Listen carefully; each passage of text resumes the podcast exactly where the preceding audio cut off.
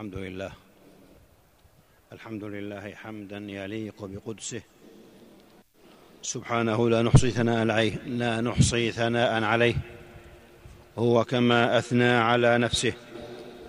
وأشكره على إنعامه المتواتر وخيره المتكاثر. واللسان عن شكره قاصر. وأشهد أن لا إله إلا الله وحده لا شريك له.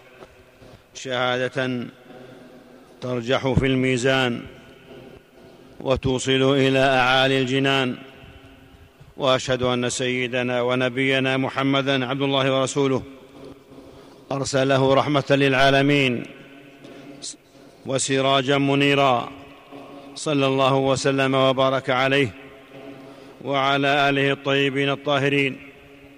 أذهب عنهم الرجس وطهرهم تطهيرا.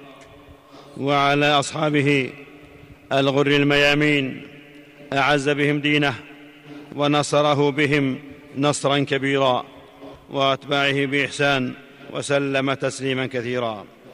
أما بعد فأوصيكم أيها الناس ونفسي بتقوى الله. فاتقوا الله رحمكم الله. العز بطاعة الله مربوط والذل للمعصية قرين واستعيذوا بالله من شرك يهدم التوحيد وبدعة تقضي على السنة وهوى يمنع الإخلاص وشهوة تخالف الأمر وغفلة تشغل عن الذكر وما أمروا إلا ليعبدوا الله مخلصين له الدين حنفاء ويقيموا الصلاة ويؤتوا الزكاة وذلك دين القيمة. أيها المسلمون العبادة بغير نية عناء والنية بلا إخلاص رياء والإخلاص من غير اتباع هباء. ورأس مال العبد نظره في حقوق ربه ثم نظره هل أتى بهذه الحقوق على وجهها. عباد الله فعل الطاعات وأداء العبادات فيه كلفة. فقد يلاقي العبد بعض المشقة في أدائها. لكن الأهم من ذلك كله يا عبد الله المحافظة على هذه الطاعات والحرص على هذه العبادات حتى لا تذهب هباء ولا تضيع سدى. فترى العبد يحافظ على الصلوات الخمس مع المسلمين في مساجدهم ويصوم ويحج ويعتمر ويزكي ويصل الرحم ويعمل أعمال الخير والبر ثم يستحوذ عليه الشيطان فيوقعه في المحبطات والمبطلات فيذهب تعبه ويخسر آخرته عياذا بالله.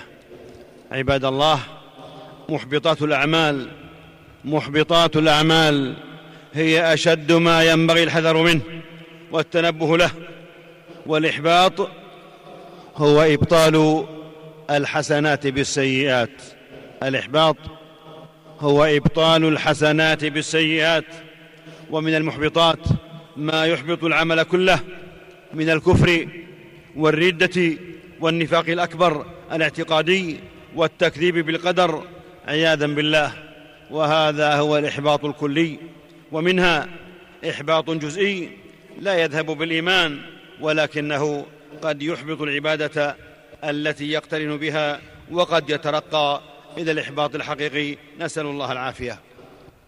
وقد قال الله عز وجل في الكفر وأهله ومن يكفر بالإيمان فقد حبط عمله وهو في الآخرة من الخاسرين وقال عز شأنه من كان يريد الحياة الدنيا وزينتها نوفي إليهم أعمالهم فيها وهم فيها لا يبخسون أولئك الذين ليس لهم في الآخرة إلا النار وحبط ما صنعوا فيها وباطل ما كانوا يعملون.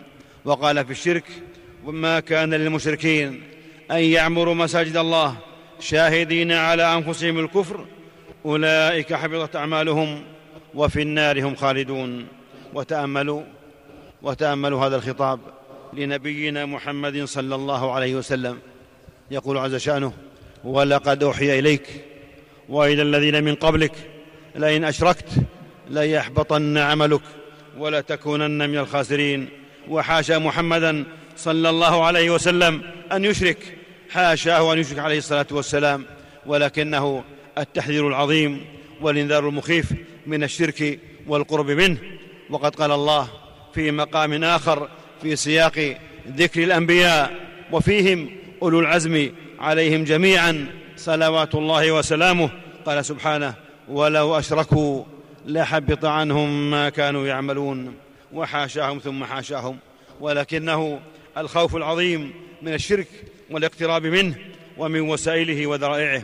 وحفظ جناب التوحيد وإفراد الله وحده بالعبادة وصرف جميع أنواع العبادة له وحده لا شريك له. أما الردة نعوذ بالله منها. فيقول الله عز وجل ومن يرتد منكم عن دينه فيمت وهو كافر فأولئك حبطت أعمالهم في الدنيا والآخرة وأولئك أصحاب النار هم فيها خالدون. ومن المحبطات عباد الله ومن المحبطات التكذيب بالقدر.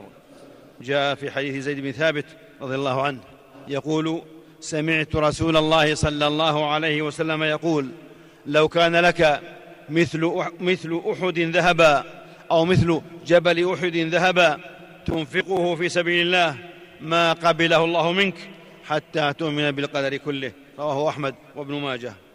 وعبد الله بن عمر رضي الله عنهما يقول في المكذبين بالقدر فإذا لقيت أولئك فأخبرهم أني بريء منهم وهم براء مني والذي أحلف به لو أن لأحدهم مثل جبل أحد ذهبا فأنفقه في سبيل الله ما قبله الله منه حتى يؤمن بالقدر. رواه مسلم. ومن محبطات الأعمال أيها المسلمون مشاقة رسول الله صلى الله عليه وسلم ومخالفة أمره. وفي التنزيل العزيز إن الذين كفروا وصدوا عن سبيل الله وشاقوا الرسول من بعد ما تبين لهم الهدى لن يضروا الله شيئا وسيحبط أعمالهم. ومثل المشاقة ومثل المشاقة رفع الصوت عند النبي صلى الله عليه وسلم.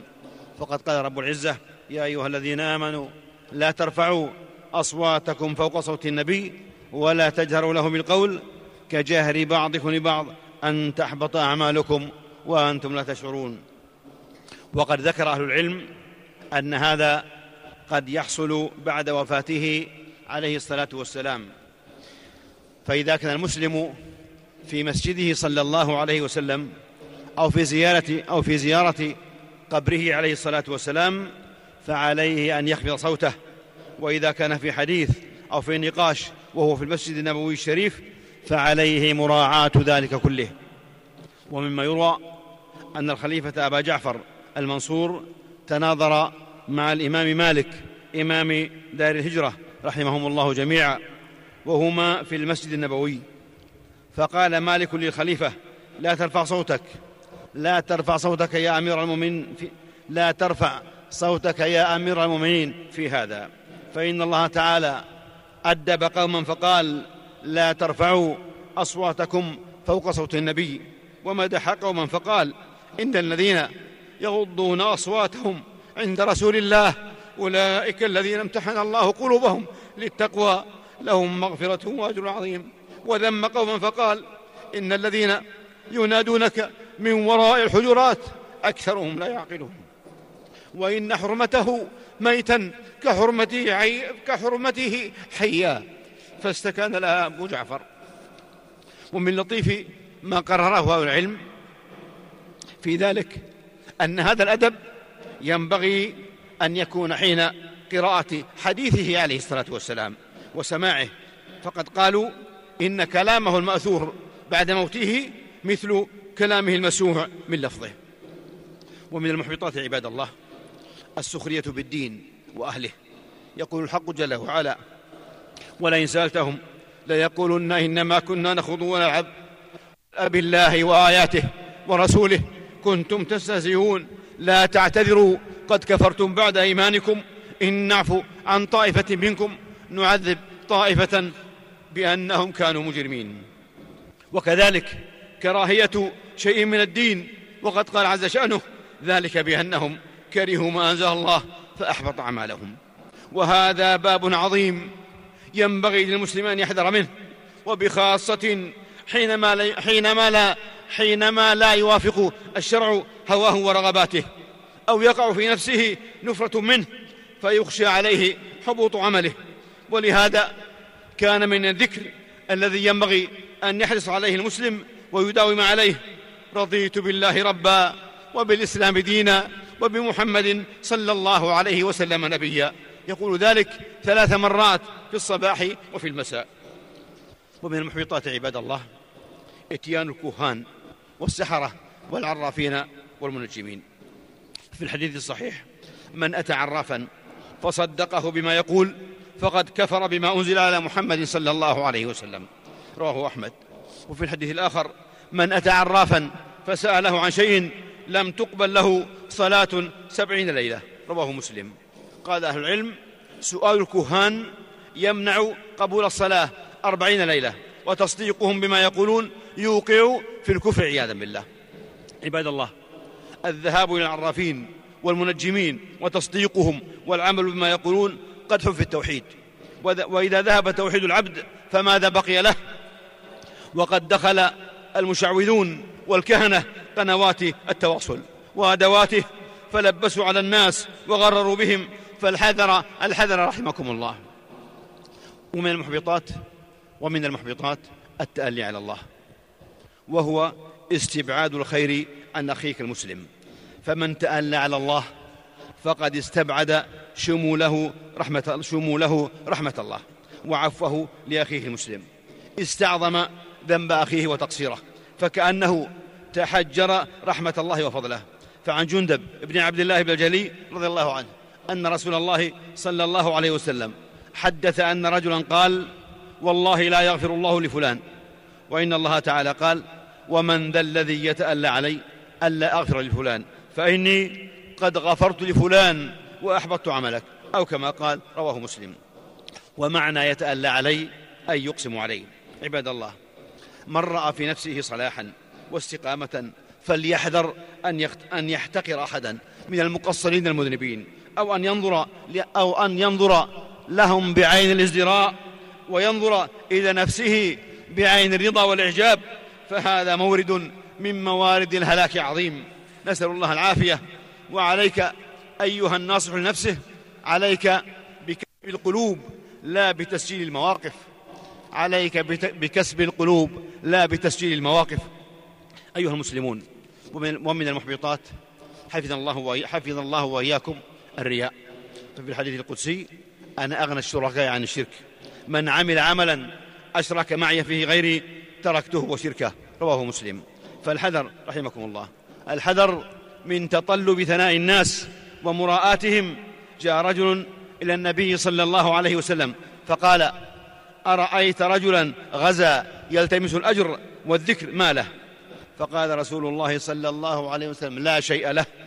فأعادها ثلاث مرات يقول رسول الله صلى الله عليه وسلم لا شيء له.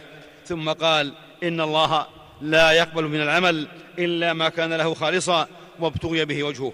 رواه أبو داود والترمذي. فما تقرب عبد قربة يتطلب بها ثناء الناس إلا وقد عرضها للحبوط والبطلان وحرمان ثوابها ويوم تبلى السرائر وتكشى النوايا ويفضح المراؤون. وقد ابتلي وقد ابتلي أهل هذا العصر بهذه الأدوات المعاصرة.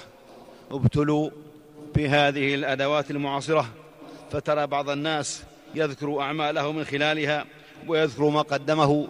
لإخوانه من دعوات وأعمال صالحات والمطلوب هو الدعاء بظهر الغيب. فالحذر الحذر حفظكم الله. اللهم إنا نعوذ بك أن نشرك بك ونحن نعلم ونستغفرك لما لا نعلم. ومن ومن المحبطات يا عبد الله حفظك الله وحماك. انتهاك محارم الله في السر. انتهاك محارم الله في السر. فعن ثوبان رضي الله عنه عن النبي صلى الله عليه وسلم أنه قال لأعلمن أقوام من أمتي يأتون يوم القيامة بحسنات أمثال جبال تهامة بيضاء فيجعلها الله هباء منثورا. قال ثوبان يا رسول الله صفهم لنا جلهم لنا ألا نكون منهم ونحن لا نعلم. قال ما إنهم إخوانكم ومن جلدتكم ويأخذون من الليل كما تأخذون ولكنهم أقوام إذا خلوا بمحارم الله انتهكوها. رواه ابن ماجه والبيهقي.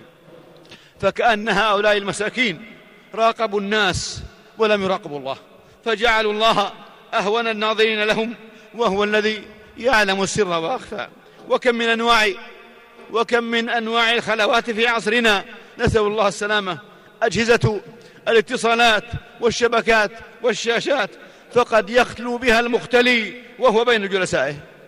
اقرأوا قول الله تعالى يستخفون من الناس ولا يستخفون من الله وهو معهم إذ يبيتون ما لا يرضى من القول وكان الله بما يعملون محيطا.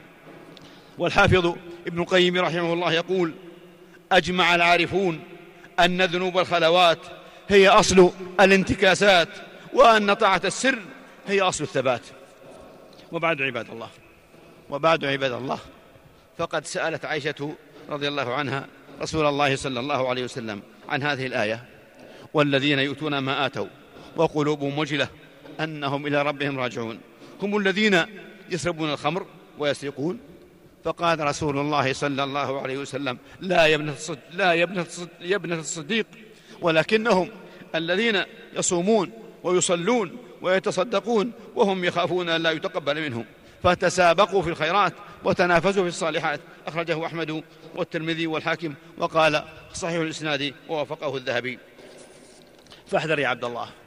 احذر يا عبد الله أن توافي ربك يوم القيامة بأعمال صالحة أمثال الجبال ثم لا تنفعك لأنك قد تهاونت وتساهلت تهاونت وتساهلت فأقدمت على ما يذهب ثوابها وحسناتها وأجرها. فكيف تنجو وتذكر هذا الوعيد أن تحبط أعمالكم وأنتم لا تشعرون نفعني الله وإياكم بهدي كتابه وبسنة نبيه محمد صلى الله عليه وسلم وأقول قولي هذا وأستغفر الله لي ولكم ولسائر المسلمين من كل ذنب وخطيئة فاستغفروه إنه هو الغفور الرحيم. الحمد لله. الحمد لله تفرد بالكمال وتكرم بجزيل النوال. فله الحمد على كل حال وفي كل حال وأشكره بالغدو والأصال. وأشهد أن لا إله إلا الله وحده لا شريك له تنزه عن الأشباح والأمثال وأشهد أن سيدنا ونبينا محمدا عبد الله ورسوله المنعوت بشريف الخصال صلى الله وسلم وبارك عليه وعلى آله وأصحابه خير صحب وآل والتابعين ومن تبعهم بإحسان إلى يوم المآل. أما بعد عباد الله ومن المحبطات قطيعة الرحم. فقد جاء في حديث في حديث حسن الإسناد إن الأعمال تعرض كل خميس ليلة الجمعة فلا يقبل الله عمل قاطع رحم وقاطع الرحم مستحق للعن في كتاب الله عز وجل. قال عز شانه فهل عسيتم إن توليتم أن تفسدوا, أن تفسدوا في الأرض وتقطعوا أرحامكم؟ أولئك الذين لعنهم الله فأصمهم وأعمى أبصارهم. وفي حديث جبير بن مطعم عند مسلم لا يدخل, لا يدخل الجنة قاطع رحم. وكان ابن مسعود رضي الله عنه جالسا بعد الصبح في حلقة. فقال أنشد الله قاطع الرحم لما قام عنا. فإننا نريد أن ندعو ربنا. وإن أبواب السماء مرتجة أي مغلقة دون قاطع الرحم. معاشر الأحبة ومن المحبطات المهلكات انتهاك حقوق الناس. انتهاك حقوق الناس وظلمهم في الأقوال والأعمال. ويكفي وعيدا في ذلك حديث المفلس الذي يأتي يوم القيامة. وقد شتم هذا وقذف هذا وأكل هذا وأكل مال هذا وسفك وسفك دم, وسفك دم هذا وضرب هذا. فيعطى هذا من حسناته وهذا من حسناته. فإن فنيت حسناته قبل أن يقضم عليه أخذ من خطاياهم فطرحت عليه ثم طرح في النار. رواه مسلم من حديث أبي هريرة رضي الله عنه. التعامل يوم القيامة ليس بالدرهم ولا بالدينار ولكنه بالحسنات والسيئات. فمن عنده لأخيه مظلمة فليتحلله منها فإنه ليس, ليس ثم دينار ولا درهم. ألا فاتقوا الله عباد الله. ألا فاتقوا الله عباد الله. واعلموا أن المحبطات كثيرة. يجب الحذر منها وعدم التهاون فيها فالابتداع مبطل للعمل محبط للأجر. من أحدث في أمرنا هذا ما ليس منه فهو رد ومن عمل عملا ليس عليه أمرنا فهو رد. ومن لم يدع قول الزور والعمل به فليس لله حاجة في أن يدع طعامه وشرابه. ومن ترك صلاة العصر فقد حبط عمله ومن شرب الخمر لم تقبل له صلاة أربعين صباحا ومن شرب الخمر في الدنيا لم يشربها في الآخرة إلا أن يتوب. ومدمن الخمر لا يدخل الجنة.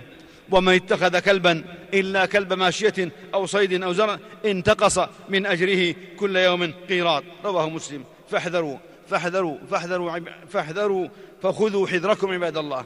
فخذوا حذركم عباد الله. ثم صلوا وسلموا على على الرحمة المهداة والنعمة المسداة. نبيكم محمد رسول الله.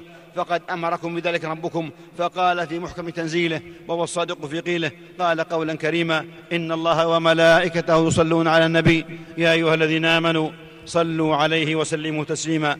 اللهم صل وسلم وبارك على عبدك ورسولك نبينا محمد الحبيب المصطفى والنبي المجتبى. وعلى آله الطيبين الطاهرين وعلى أزواجه أمهات المؤمنين. وارض اللهم عن الخلفاء الأربعة الراشدين أبي بكر وعمر وعثمان وعلي وعن الصحابة أجمعين والتابعين ومن تبعهم بإحسان إلى يوم الدين. وعنا معهم. بعفوك وجودك وكرمك وفضلك وإحسانك. يا أكرم الأكرمين. اللهم أعز الإسلام والمسلمين. اللهم أعز الإسلام والمسلمين. اللهم أعز الإسلام والمسلمين.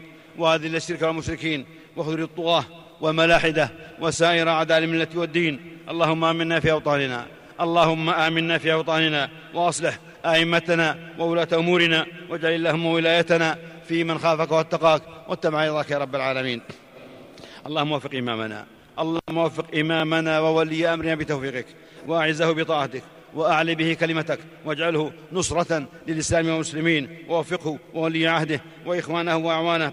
لما تحب وترضى وخذ بنواصيهم البر والتقوى. اللهم وفق ولاة أمور المسلمين للعمل بكتابك وبسنة نبيك محمد صلى الله عليه وسلم. واجعلهم رحمة لعبادك المؤمنين. واجمع كلمتهم على الحق والهدى يا رب العالمين. اللهم أصلح أحوال المسلمين. اللهم أصلح أحوال المسلمين في كل مكان. اللهم احقن دماءهم واجمع على الحق والهدى والسنة كلمتهم وانصرهم على عدوك وعدوهم وول عليهم خيارهم واكفهم أشرارهم وابسط الأمن والعدل والرخاء في ديارهم وأعذهم من الشرور, والفتن وأعذهم من الشرور والفتن. ما ظهر منها وما بطن. اللهم انصر جنودنا. اللهم انصر جنودنا المرابطين على حدودنا. اللهم سدد رأيهم. وصوب رميهم واشدد أزرهم وقوي عزائمهم وثبت أقدامهم واربط على قلوبهم وانصرهم على من بغى عليهم. اللهم أيدهم بدايدك وانصرهم بنصرك اللهم احفظهم من بين أيديهم ومن خلفهم وعن أيمانهم وعن شمائلهم ومن فوقهم. ونعوذ بك اللهم أن يقتالوا من تحتهم. اللهم ارحم شهداءهم. اللهم ارحم شهداءهم واشف جرحاهم واحفظهم في أهلهم وذرياتهم. إنك سميع الدعاء. اللهم انصر إخواننا. اللهم انصر إخواننا في فلسطين. وفي بورما وفي ليبيا وفي اليمن وفي سوريا. تعرضوا للظلم والطغيان والتشريد والحصار. اللهم انتصر لهم اللهم انتصر لهم. وتول أمرهم واكشف كربهم وارفع ضرهم وألف بين قلوبهم واجمع كلمتهم. اللهم مدهم بمددك وايدهم بجندك وانصرهم بنصرك. اللهم عليك بالطغاة اللهم عليك بالطغاة الظالمين. ومن شايعهم ومن أعانهم اللهم افرق جمعهم وشتت شملهم ومزقهم كل مزق. اللهم واجعل تدميرهم في تدبيرهم يا رب العالمين. اللهم عليك باليهود. اللهم عليك باليهود الغاصبين المحتلين. فإنهم لا يعجزونك. اللهم انزل من بأسك الذي لا يرد عن القوم المجرمين. اللهم إنا ندرأ بك في نحورهم ونعوذ بك من شرورهم. اللهم اغفر ذنوبنا. اللهم اغفر ذنوبنا. واستر عيوبنا.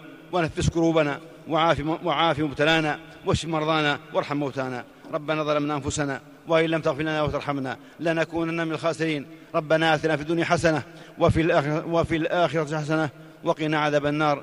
سبحان ربك رب العزة عما يصفون وسلام على المرسلين والحمد لله رب العالمين.